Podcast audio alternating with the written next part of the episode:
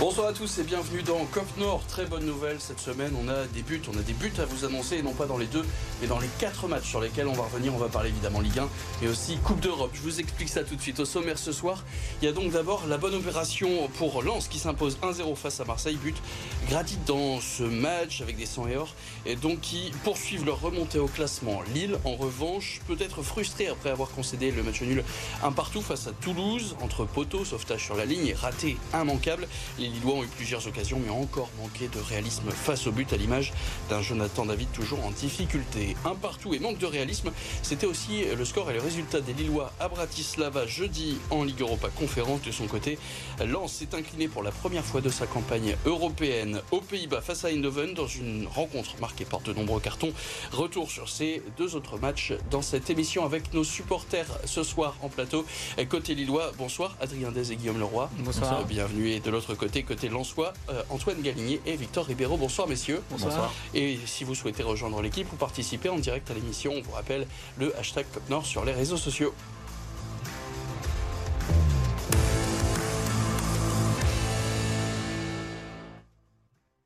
Et on commence donc avec euh, cette victoire de Lens face à Marseille. Résumé de la rencontre avec Nicolas Flou. L'explosion de joie à la 90e minute, conclusion d'un match longtemps indécis. Entre deux équipes coincées en milieu de tableau, le début de rencontre est pauvre en occasion, la tête de Danso manque de précision, le tir de Wai à la 28e minute est dangereux mais n'est pas cadré. En seconde période, l'OM est tout proche de marquer sur cette occasion d'Aminarit, mais les dernières minutes sont à l'avantage des 100 et or. La frappe de Saïd est d'abord repoussée sur sa ligne. Quelques instants plus tard, le corner de Fulgini trouve Gradit de la tête qui délivre Bollard. Les Lensois s'imposent 1-0 et remontent à la sixième place de Ligue 1. Juste un coup d'œil sur euh, les statistiques. 47% de possession pour euh, les Lensois euh, qui ont plus tenté leur chance que leurs adversaires du soir. 14 tirs dont 3 cadrés pour les 100 et or et 8 tirs dont 2 cadrés pour l'OM. Forcément, je me tourne vers vous Antoine. Même en revoyant le but, on a senti la libération, le souffle. C'était un peu l'ambiance hier soir? Ah oui, vraiment délivrance. C'est-à-dire que ben, semaine un peu frustrante avec euh, la, défaite en Ligue des Champions, comme, comme tu l'as dit, et le match euh, de Marseille où on s'est dit ça va être encore un match où euh, ben, on, domine, on, a des occasions, mais on est impuissant et, stérile devant. Donc on s'est dit, franchement, je me suis dit, on peut jouer comme ça pendant 2, 3, 4 matchs. Et au final, c'est un défenseur qui donne tort. Euh, du coup, qui est ton, ton joueur marquant de, de, cette rencontre? Alors, je me suis entraîné à le prononcer, El Ainaoui. El Ainaoui, c'est ça, lui. El Ainaoui, ouais. ok. Le jeune milieu de terrain qui a été titularisé pour, pour la, pour première, la première fois. fois. Victor? Gradit. Gradit, forcément. Gradit, oui. Gradit aussi. Et Sotoka. Et Sotoka, voilà. Ouais. La, la, la, fatigable Sotoka, c'est vrai qu'on le souligne à chaque fois, chaque semaine. El Ainaoui qui t'a plutôt impressionné donc pour, pour sa première au milieu de terrain? Carrément, c'est vrai qu'on le met. Euh, il y a eu des bouts de match euh, depuis le, le, début de la saison. C'est vrai qu'à chaque fois qu'il rentre, il est, il est costaud, il tient sa place. Et là, euh, impressionnant. Je veux dire. Si Est-ce que ça veut dire ça, que Diouf, qui est ah ouais. d'habitude titulaire à, à, ce milieu, là, ça veut dire ça y est, il est déclassé ou c'était plutôt un choix tactique pour toi? Oh, Je pense qu'on va pas revoir Diouf tout de suite. Si euh, Lainaoui continue à, jouer comme ça, et enfin là, il tenait sa place et on dirait pas que c'est quelqu'un qui arrive après. Il était taille patron et il, a tiré tous les ballons. C'est lui qui faisait les interceptions, les passes. Je les trouve vraiment très propres pour quelqu'un qui est mis là comme ça euh, entre deux. Après, c'est pas le même profil que Diouf. Je trouve quand même Lainaoui, il y a plus un profil technique. Euh, face à un, une équipe comme Marseille qui aura tendance à jouer, c'est plutôt intéressant. Euh, quand Lens va jouer des blocs un peu plus bas, un peu plus durs, euh, le, le, physique de Diouf fera peut-être la différence. Donc je pense que là où Sotoka vient compenser, c'est ça? Exactement, ouais, totalement. Le physique, c'est encore ça que, que toi tu as retenu? Oui, bah, il est partout Sotoka, on a l'habitude, mais c'est vrai qu'encore une fois, il était à gauche, à droite. Enfin, pour la défense adverse, c'est un enfer d'avoir ce joueur en face de lui. Euh, donc après, il sort à l'heure de jeu parce qu'il a pas mal joué aussi ces derniers temps mais euh, il a été plutôt juste techniquement. C'est de lui souvent d'où viennent les actions lançoises encore, encore hier. Alors c'était pas le plus beau match de l'année. Euh, ça fait plusieurs matchs où même en Ligue 1 en général, on, on, s'éclate pas forcément. C'est ce que retenait Jonathan Gradit. Euh, c'était à la fin de cette rencontre. Écoutez. Par rapport aux autres matchs qu'on a pu faire précédemment. On n'a pas fait un, très bon match. On a, eu, on a eu des situations, mais on a, on a été encore. il y a eu beaucoup de déchets dans l'avant-dernière passe et la dernière passe. Et c'est vrai que euh, de pouvoir débloquer ce match-là sur un coup de pied arrêté, ça fait du bien parce qu'on a l'impression que la réussite a un peu basculé sur, sur ce côté-là. Donc c'est bien. Avec un calendrier qui est forcément plus chargé, on n'est pas habitué à ça aussi. On est attendu différemment par, par les autres équipes. Et je trouve qu'on répond, qu'on répond présent depuis pas mal de temps. Donc c'est positif. Il faut qu'on garde cette assise défensive où on, reste solide et et après, la, réussite offensive va venir avec, euh, avec, euh, avec l'enchaînement des matchs. C'est sûr. Un petit mot aussi pour euh, ceux qui aiment beaucoup les chiffres. On va parler des séries qui sont très favorables à Lens avant la trêve. Quatre matchs de suite sans encaisser de, de but en Ligue 1. Ça se souligne. Ça fait 405 minutes que Brice Samba n'est pas allé chercher le ballon dans ses filets. On en est donc à deux victoires à domicile et deux nuls à l'extérieur d'affilée. Et toujours en Ligue 1, la dernière défaite, elle remonte au 2 septembre, 3 à 0 contre Monaco. Alors on arrive à la trêve internationale pour vous Est-ce que c'est le bon moment pour Lens qui va pouvoir un peu recharger les batteries? On parlait d'enchaînement des matchs avec la Ligue des Champions. Ou au final, ça casse un peu cette très bonne série euh, pour Lens qui, avait, qui était bien remonté après un début de saison compliqué, Victor euh, Moi, je trouve que la trêve va faire du bien. Parce que évidemment l'enchaînement des matchs il a été il a été compliqué et je pense que la défaite contre le PSV malgré le bon match lensois il, il a fait il a mis un coup sur la tête. On a vu hier que des lensois qui avaient qui était un peu, un, peu timoré, un peu dans le jus, etc. On a eu de la chance de tomber contre une équipe de Marseille qui était aussi éreintée que nous. Donc euh, je pense qu'il va falloir recharger les batteries. Et le fait qu'on n'ait pas tant d'internationaux, ça va aider aussi. T'es d'accord, Guillaume? Bah, Ils ont eu beaucoup de, ils ont une grosse débauche d'énergie en fait sur euh, sur certains matchs où ça n'a pas payé en fait, en comptablement parlant. Là, c'est vrai que ça a été un match effectivement dans le dur avec une équipe effectivement qui était rincée. Ils prennent les trois points, ils remontent à la sixième place. je suis d'accord, ça va vraiment leur faire du bien pour se refaire une santé, travailler les fondamentaux, je pense que c'est une bonne chose. Tout le monde partage cet avis. Oui, ça va faire du bien, c'est le bon moment. Deux gros matchs où ça a été difficile de jouer. Lorient où ils ont pris quand même la sauce, PSV ils ont pris la sauce, des conditions pas faciles pour jouer à chaque fois. Conditions météo, oui. Ah, météo euh, compliquées, donc. Euh, je pense que ça va faire du bien effectivement tout le monde. En plus, il y a quelques petits bobos qui arrivent par-ci par-là, ça va faire du bien de, reposer un peu. Il y a tout de même 10 internationaux. hein. Côté euh, évidemment, Brice Samba en France, euh, Frankowski qui va donc jouer avec la Pologne, Abdul Samed au Ghana, Danso avec l'Autriche, Machado avec la Colombie, Aïdar avec le Mali, Koussanov avec l'Ouzbékistan, Guilavogui avec la Guinée et les espoirs Eliwayi avec la France et El Ainaoui, dont on parlait tout à l'heure avec le Maroc U23. Euh, on peut pas revenir aussi sur euh, cette semaine européenne, d'abord donc avec ce match de Ligue des Champions, c'était mercredi. Une défaite donc contre Eindhoven, un seul but euh, cette semaine qui a été donc marqué par les Hollandais et notamment par De Jong à la 12e minute sur cette tête. Alors il petit geste de l'arbitre. on sait qu'il a fait un peu polémique sur, euh, sur les réseaux sociaux. On le voit un peu, alors pas célébré évidemment, mais effectivement, euh, il, fait le, il mime le geste du, du buteur euh, du soir. pour vous, cette défaite, même si Lens a eu plusieurs occasions, et avant de parler de, de l'arbitrage, puisqu'on voit le carton rouge sorti contre Guilavogui en toute fin de rencontre, comment vous expliquez cette défaite? Ça, on, part, on revient un peu sur cette fatigue dont on a débattu il y a quelques secondes, Antoine? Et puis, je pense aussi une mauvaise gestion émotionnelle. On voit qu'avant, ils jouaient sans, sans frein, sans sans, peur. Et là maintenant qu'ils peuvent euh, essayer d'accéder à un huitième ou une qualification en Europa, on a l'impression que ça a changé sur les, sur les retours. Je les ai sentis moins, moins sereins et on l'a vu du, coup avec euh, la manière dont ils se comportaient aussi envers l'arbitre où ils étaient tout de suite à, sauter dessus. Bah, justement, forcément, je vais revenir avec toi sur l'arbitrage puisqu'on sait que tu es un peu l'arbitre de, de l'équipe. Est-ce que pour toi il a été fébrile justement l'arbitre allemand de, de, cette rencontre? Ou au final c'est bah, ce qu'on lit un peu partout, les Hollandais qui bah, on sont rentrés un peu dans la tête des, des lances, ouais, même de l'arbitre, et qui sont un peu tombés dans, un panneau un peu, un peu facile. Bah, je pense que j'irai plus sur les Lensois. Je suis supporter, ça me fait chier, mais euh, on a vu qu'ils étaient peut-être pas au niveau de, de l'événement sur, sur, ce coup-là, juste sur ce mm. match-là. C'est vrai que le fait d'être très euh, très hargneux, très euh, très dans l'émotion, on les a vus, que ce soit Sotoka, tout ça. Après, c'est vrai que l'arbitre a, un, carton jaune, un carton rouge, sur, sur, très peu de très peu de fautes. Je suis d'accord, mais les c'est vrai que les Hollandais ont été plus plus fins que nous sur ce coup-là.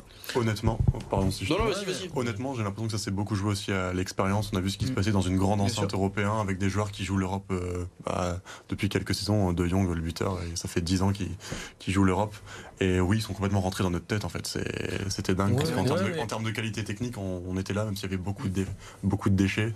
Et malheureusement, c'est. Après, ils ont hein. cette belle occasion. Et moi, je pense sincèrement qu'il n'y a pas une barre ou s'ils sauvent pas sur la ligne, je pense que ça peut aussi changer les choses psychologiquement dans leur tête par mhm. rapport à ce qu'on a décrit. Je pense qu'ils ont tout en leur défaveur sur ce match-là. Après, tout n'est pas acheté non plus. Euh, mais un match nul, pour moi, n'aurait pas été immérité. Voilà. Alors juste un mot quand même quand on regarde le classement. Est-ce que euh, après euh, ce match nul, Lens hein, qui reste tout de même à portée, alors peut-être pas de la première place puisqu'ils ont 4 points de retard sur Arsenal, mais à égalité de points avec le PSV, donc avec le goal average particulier qui est défavorable. Est-ce que pour vous, la première voire la deuxième place reste accessible et donc les qualifications pour, pour la suite de la Ligue des Champions? Bon, la deuxième, oui. La première, ça semble compliqué. Euh, Ils peuvent s'offrir une finale de rêve euh, pour le dernier match euh, à domicile, euh, à domicile surtout déjà aussi à, à Séville. Je pense que l'Emirates, euh, malheureusement, ça va être compliqué, pour les. Lensois. Le déplacement à Mm. l'Emirates d'abord, puis donc la finale à la maison contre. Ouais, c'est- pour toi, c'est une finale. C'est pour, pour vous, ce sera là où ça va jouer. Ça va jouer, je pense que ça va jouer entre la deuxième et la troisième place pour les Lensois. Donc, Mais je sais euh, pas vous, mais moi le, le match, moi il m'a de contre le PSG, m'a quand même rassuré dans l'optique euh, d'Arsenal malgré ce qu'on se dit.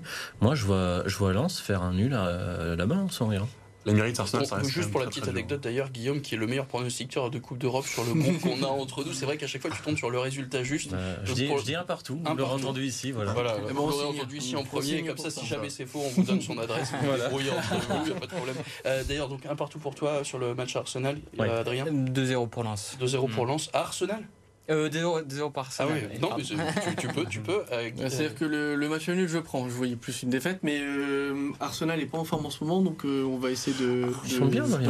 C'est- pas, c'est pas tant une méforme qu'une euh, grosse absence de pas mal de cadres hein, à Arsenal, c'est ça le souci. Et pour toi, Mais- Victor? Bah, J'aimerais beaucoup un, un nul de lance à l'Emirates, mais top. c'est dur. L'Emirates c'est très dur à jouer, je vois plus Arsenal gagner 2-1 voire 3. Bah, on verra ça. Donc là, c'est dans trois semaines. Avant ça, il y a donc euh, une rencontre de, de Ligue 1 à jouer après cette trêve internationale. On se quitte quelques instants, une très courte page de pub. Et puis on revient donc cette fois sur le match nul de Lille. C'était hier face à Toulouse. À tout de suite.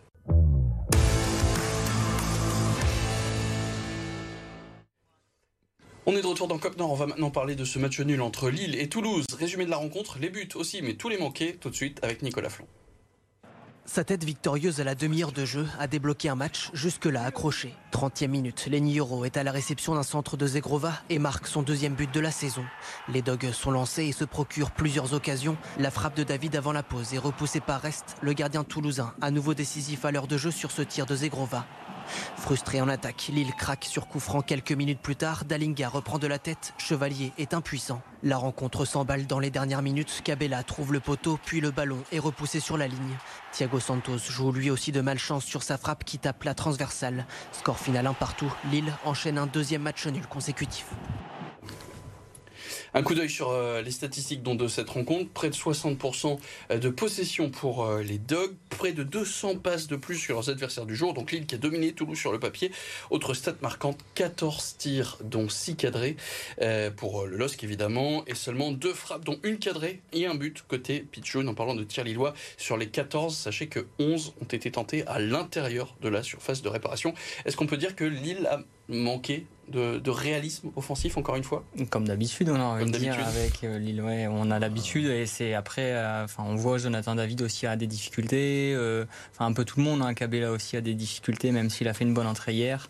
Euh, dit comme d'habitude, mais pourtant contre Monaco par Moi, exemple, on plus, que le réalisme. plus que les derniers matchs, je trouve. Là, franchement, sur les derniers matchs, on, on pêchait, mon- on Là, c'est surtout que c'est là, c'est quoi C'est euh, le réalisme ou la chance? Parce que Les, les deux. on voit les deux. Les, les deux. Et moi, j'ai un, j'ai un regret, c'est sur le, le tir de David en première mi-temps là, que, que Restes va chercher dans la lucarne Mm. opposée. Je suis convaincu que celle-là, si elle passe, ça le remet en confiance et il loupe pas les deux grandes occasions là, aux 6 mètres sur la seconde mi-temps. Alors Guillaume, pour toi qui a été le joueur marquant de cette rencontre, on rappelle que c'est positif comme négatif. Alors moi, je mettrais Zegrova parce qu'il a toujours été dans les dans en tous les- positif. en positif dans tous les bons coups. C'est aussi lui qui fait une passe décisive sur le but de Euro. Après en négatif, bon bah forcément, euh, on voyait venir effectivement Jonathan David là, ce qui euh, ce qui loupe sur la seconde mi-temps, c'est vrai que c'est c'est compliqué. hein. Juste, on, on en reparlera de cette action, savoir si c'est plus Cabella ou David. Euh, David, David en pour toi, négatif. en négatif, forcément. évidemment. Antoine, Coaching de Fonseca. le coaching de Fonseca, donc, euh, mais en joueur, En joueur, euh, avais pas j'étais- préparé. J'étais sur Euro. Euro, ok, Ouais, effectivement. Euh, même s'il sort. euh, Même s'il euh, sort blessé, on n'a pas encore de nouvelles des résultats. Il Ouais. était censé passer des tests aujourd'hui, savoir s'il partait avec l'équipe de France Espoir. On n'a pas encore eu de retour, mais évidemment, on suit ça euh, avec euh, attention. Euh, Est-ce qu'on peut dire que Lille s'est réveillé seulement après l'égalisation de, Toulouse, avait le match en main, mais c'est un peu ce qu'on voit du LOSC cette année, ça ronronne, et puis d'un seul coup, ah merde, il faut vraiment marquer ce deuxième but. Clairement, on a passé la seconde après l'égalisation, hein, effectivement, après on a eu quelques occasions en première, mais on était dans une gestion, euh, un, peu comme au match de jeudi soir, je trouvais contre Bratislava, on ouvre le score, on gère, et à un moment donné, bah, paf, on se fait rattraper, et puis on n'a pas toujours le temps de, remettre le deuxième. Il y avait de la frustration, en tout cas, notamment pour les joueurs, et par exemple Nabil Bentaleb, qui s'était confié après cette rencontre, écoutez. Énormément de frustration. Je pense qu'on aurait mérité de sortir avec euh, les trois points aujourd'hui. On a manqué de réussite et au final, on sort avec un, petit point. Non, maintenant, une fois que le match est fini, on se dit ça. On se dit que c'était un, une après-midi sans. On a, bon, après, on a fait une belle performance quand même. Mais au final, euh, on dirait qu'on aurait pu jouer pendant je ne sais combien de temps et le ballon ne serait pas rentré. Une autre réaction, c'était celle de Benjamin André, le capitaine, qui exprimé sur Prime Vidéo après la rencontre. Euh, pour lui, euh, au vu des occasions, on peut s'en vouloir d'avoir pris un but sur coup de pied arrêté, on peut tuer le match avant. On a beaucoup d'opportunités pour prendre l'avantage. Je pense qu'on était fatigué, ça s'est senti. Il faut qu'on profite de la trêve pour régénérer nos forces. Il faut savoir tuer les matchs. C'est ce qu'on n'arrive pas à faire en ce moment. La fatigue qu'il évoque, c'est que parce que euh, Paulo Fonseca ne fait pas assez tourner, parce qu'il n'a pas un banc assez profond aussi, peut-être l'entraîneur portugais du LOSC? Bon, si, on a un banc profond quand même, parce qu'on voit encore, il y a Cabella, Ounas qui rentre, enfin, en plus on a des blessés aussi, mais on a un banc.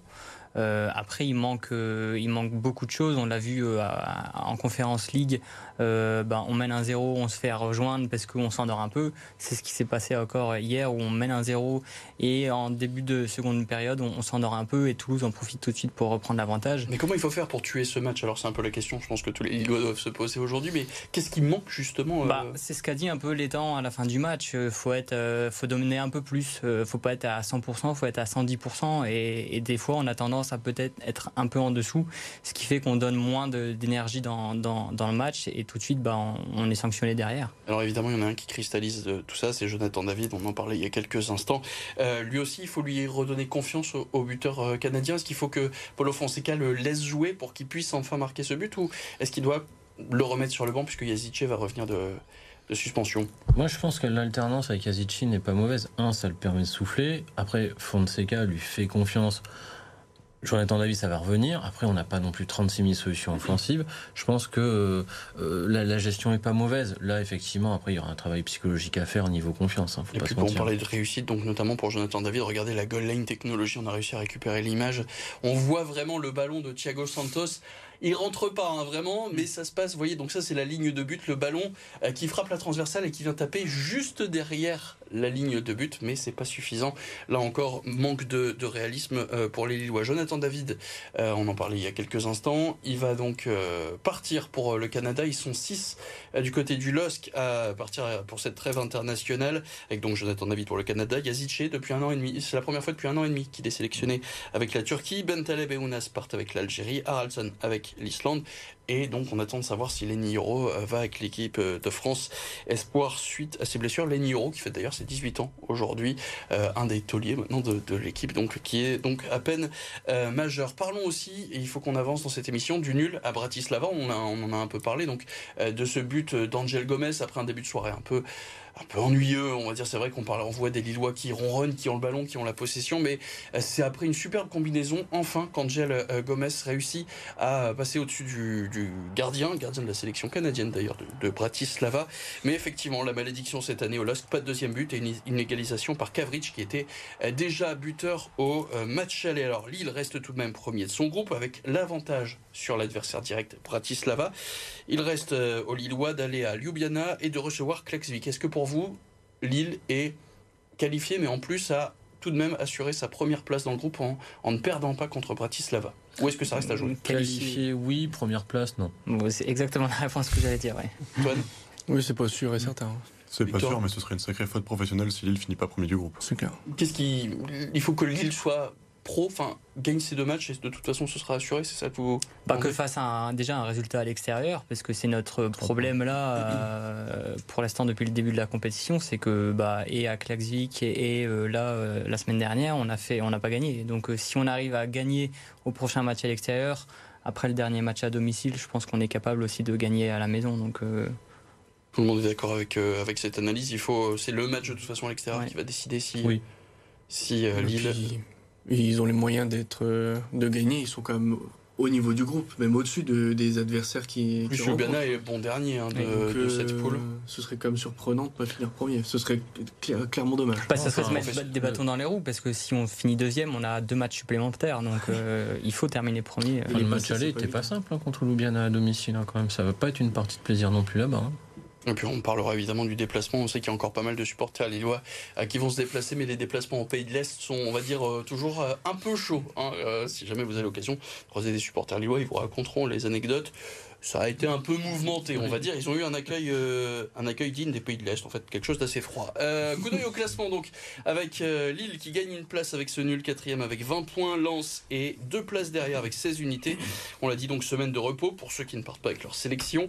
La 13e journée de Ligue 1, ce sera samedi 25 novembre pour Lens qui sera à Clermont à 17h et dimanche à 21h pour Lille qui sera à Lyon.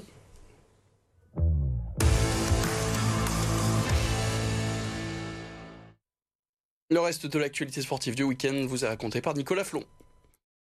Dunkerque remporte le derby des mal classés. Au coup d'envoi, les deux clubs nordistes occupent les deux dernières places du championnat. Un match de la peur sans grand spectacle qui va finalement tourner à l'avantage des Dunkerquois. 88e minute, Enzo Bardelli offre la victoire aux visiteurs. Dunkerque est toujours relégable mais revient à 3 points de Bordeaux 16e. Valenciennes de son côté est bon dernier de Ligue 2. Les Lilloises peuvent avoir des regrets. Opposé à Guingamp lors de la septième journée de D1 Arkema, le LOSC a d'abord ouvert le score sur penalty par Azzaro avant de mener 2-0 au bout de 20 minutes de jeu. Une entame parfaite, puis plus rien. Les visiteuses assistent impuissantes à la déferlante guingampaise. Les Bretonnes vont d'abord revenir à deux partout avant la pause, puis prendre le large en seconde période. Laurie Teinturier s'offre un doublé avant le lob d'Agathe Donary. La réduction du score des Lilloises ne suffira pas. Défaite 4-3 des Dogs qui pointent à la 9 place du classement. En basket, Gravelines Dunkerque signe sa première victoire de la saison. Opposé à Boulogne-Levallois tout autant en difficulté, les joueurs de Jean-Christophe Pratt ont dû batailler jusqu'au bout. Avant de retourner à Nancy, Caleb Walker a encore porté les siens. 20 points, 6 rebonds et 4 passes décisives pour le MVP de la rencontre. Devant à l'entame du dernier quart-temps, le BCM va se faire peur et voir les Metropolitans revenir à égalité 72 partout avant le panier libérateur de Tarwan Hadji à 4 secondes de la fin du match. Les nordistes devront confirmer l'embellie samedi face à Nancy. Une première victoire pour le BCM, une sixième de suite pour le Portel. Après cinq défaites pour débuter la saison, le club est aujourd'hui inarrêtable. Dernière victime en date, Blois, qui a subi la loi des nordistes sur son parquet. Les 16 points de Bastien Vautier, meilleur marqueur de la rencontre, et les 15 unités d'Edon Maxuni ont permis aux visiteurs de contrôler le match de bout en bout. Victoire finale 80-71. Le Portel est 8 et affiche désormais un bilan positif de 6 victoires pour 5 défaites. Puisqu'on me l'a demandé en plateau et sans aucun chauvinisme, sachez que Boulogne-sur-Mer est le seul club de National 2 à pas avoir perdu cette saison. Voilà, il fallait souligner quand même l'exploit des hommes de Fabien Dagneau et euh, d'Anthony Lecointe. Merci messieurs, merci Adrien, Guillaume, Victor et euh, Antoine d'être venus sur ce plateau. Merci à Théodore Anjon à la réalisation comme euh, chaque semaine. Merci à la rédaction des RMC Sport qui nous aide à réaliser cette émission. On se retrouve la semaine prochaine. Trêve internationale, oui, mais Cop Nord continue. Rendez-vous donc lundi. Bonne semaine à tous. Salut.